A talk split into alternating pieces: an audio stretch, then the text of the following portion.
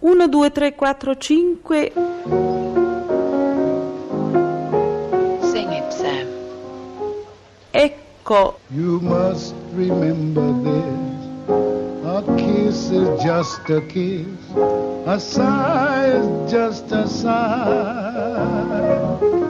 mi, fundamental things apply as time goes by. Poi Selznick la cede alla Warner per Casablanca ci, del 1942 di Michael Curtis con Humphrey Bogart e tutti sappiamo che questo è il film che ha lanciato definitivamente la Bergman nel, nel paradiso delle stelle. qui, Quando era bambina in scuola, quando la maestra ha parlato della storia francese e per la prima volta sentiva il nome di Giovanna d'Arco, naturalmente come tutti gli altri bambini eh, sono tutti commossi della vita di Giovanna, la piccola fanciulla che era bruciata per la sua fede in Dio. E allora io volevo già essere attrice e questo è sempre stato il mio sogno per fare Giovanna d'Arco. Allora dopo quando la scuola è finita sono andata in scuola drammatica, tutte queste cose, facevo i film, sempre, sempre con il sogno di fare Giovanna d'Arco. E dopo Svezia sono andata in America e già il primo anno in America ho chiesto al mio produttore lì se io potevo fare Giovanna d'Arco. Hanno detto ma no, non si può fare, non è una storia che piace, è troppo triste, non c'è una storia d'amore, finisce male, tutto questo. E io seguivo pregare a tutti, tutti, tutti, per, per darmi la possibilità di fare Giovanna d'Arco.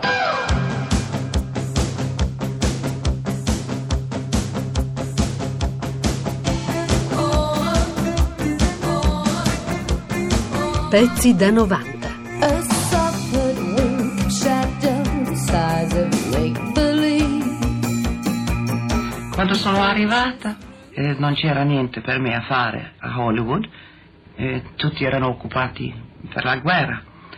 Sono rimasta a New York per vedere un po' di teatro, imparare un po' meglio l'inglese e finalmente Rattoff, che, Gregory Rattoff, che ha fatto la regia per intermezzo, ha trovato una storia, la famiglia Stoddart, e mi ha chiesto di venire a Hollywood e girare questo film. Non era un grande film, era un film normale, abbastanza carino. E io volevo a tutti i costi lavorare. Ti facilito le cose. È arrivato il momento di confessarmi che hai già una moglie e due adorabili figli e che questa pazzia non può più continuare. Quante volte l'hai sentito dire? Tanto spesso che lo so a memoria. La sognata notizia era arrivata. Ingrid Bergman si era resa disponibile per il nuovo film della Transatlantica, la società sua di Hitchcock e di Bernstein, Il peccato di Lady Considine, una storia in costume, ambientato nell'Australia del 1835, in una follia di primi piani, per Ingrid nei panni di Henrietta, una giovane donna che va per casa a piedi scalzi e se si ferma, si ferma per alzare il gomito. Un lungo giro di pellicola per trasmettere un unico messaggio, a cura del mago del brivido convertito al sentimento, l'ammirazione, anzi la devozione, come l'abbiamo definita, verso Ingrid, la gelida e tenera attrice venuta dal nord. Roberto e Anna stavano insieme Sì. e stavano progettando un film eh, che doveva essere girato alle Oli e quando Roberto ricevette quel, quel- quel bigliettino, quel, bigliettino, quella, quella lettera eh, che, che scampò per miracolo a, a un incendio in cui c'era scritto se ha bisogno di un'attrice svedese che non ha dimenticato il tedesco,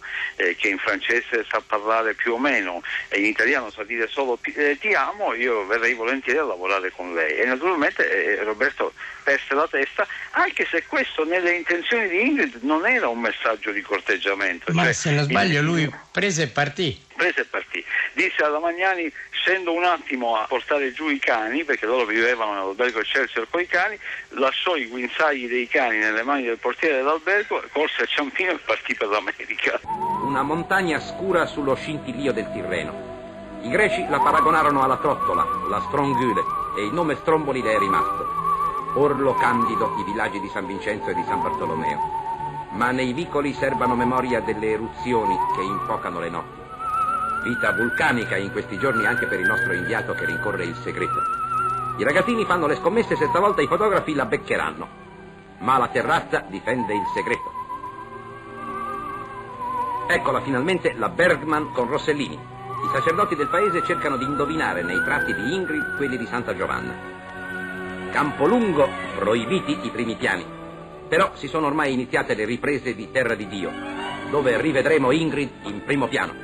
L'unione fra la Magnani e Rossellini era un'unione artistica oltre che sentimentale, un po' come sarà quella fra, fra Rossellini e la Bergman, ma completamente diversa, perché la, la, Magnani era una sorta di tigre, mentre la Bergman era una donna che era diventata attrice a 15 anni e quindi era i suoi personaggi più di qualsiasi attrice. La loro storia è una storia fantastica Bellissimo. perché nell'estate del 49 si fanno questi due film, uno a Stromboli, fatto da Rossellini e Bergman che si intitola Stromboli, e uno a Vulcano fatto dalla Magnani con un regista tedesco che si chiamava Dieterle, girato sostanzialmente la Magnani era tutto di quel film, Dieterle ne era un mero esecutore. No? Perché lei voleva fare un film su un vulcano in faccia al suo ex amante eh, che stava con la Bergman a fare un film su un vulcano. che lei malediceva tutte le sere affacciandosi al terrazzo della sua casa eh, di Vulcano indirizzava verso Stromboli le sue maledizioni e a un certo punto eh, gli fece perfino spiare cioè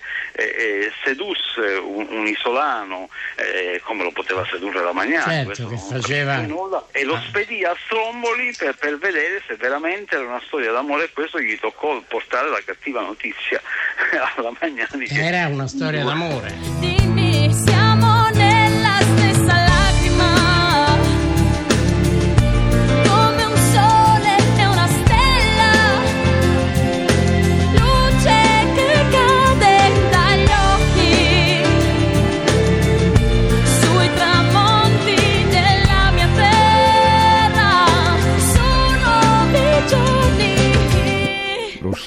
Diceva che la Bergman emanava luce, bastava che camminasse perché irradiasse questa luce che illuminava l'ambiente circostante.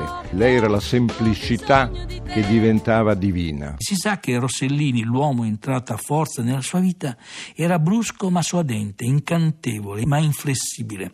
Dopo aver trasferito Ingrid a Stromboli in una villetta di Santa Marinella, a una quarantina di chilometri da Roma, ivi la serrò, organizzandole la carriera, solo fin con lui, una nuova famiglia, tre figli in poco tempo, e tenendo le chiavi di casa, così pare, quando doveva correre a Cinecittà per continuare a fare il suo mestiere di regista. Io amavo subito questo posto. Il mare, questo bel mare azzurro. Vedi, questa è la nostra casa lì.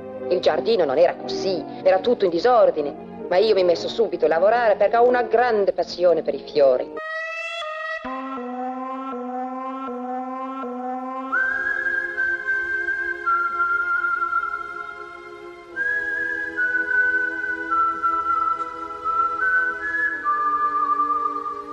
Penso che era sette anni che passava in Hollywood quando un giorno Max Landerson è venuto lì con un nuovo commedia che lui aveva scritto, nessuno sapeva che cosa era, e mm, è venuto da me e ha detto io ho una nuova commedia qui, non so se lei si interessa a farla, è una commedia di Giovanna d'Arco. Questo era tutto che io avevo bisogno di sentire, ho detto sì subito, senza leggere una parola.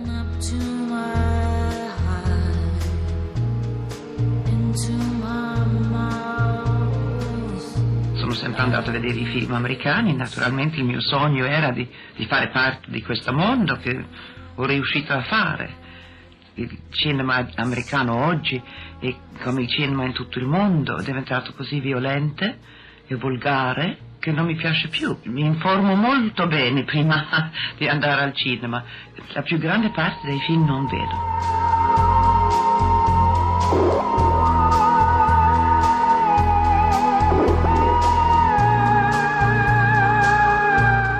Pezzi da 90. Pezzi da 90.rai.it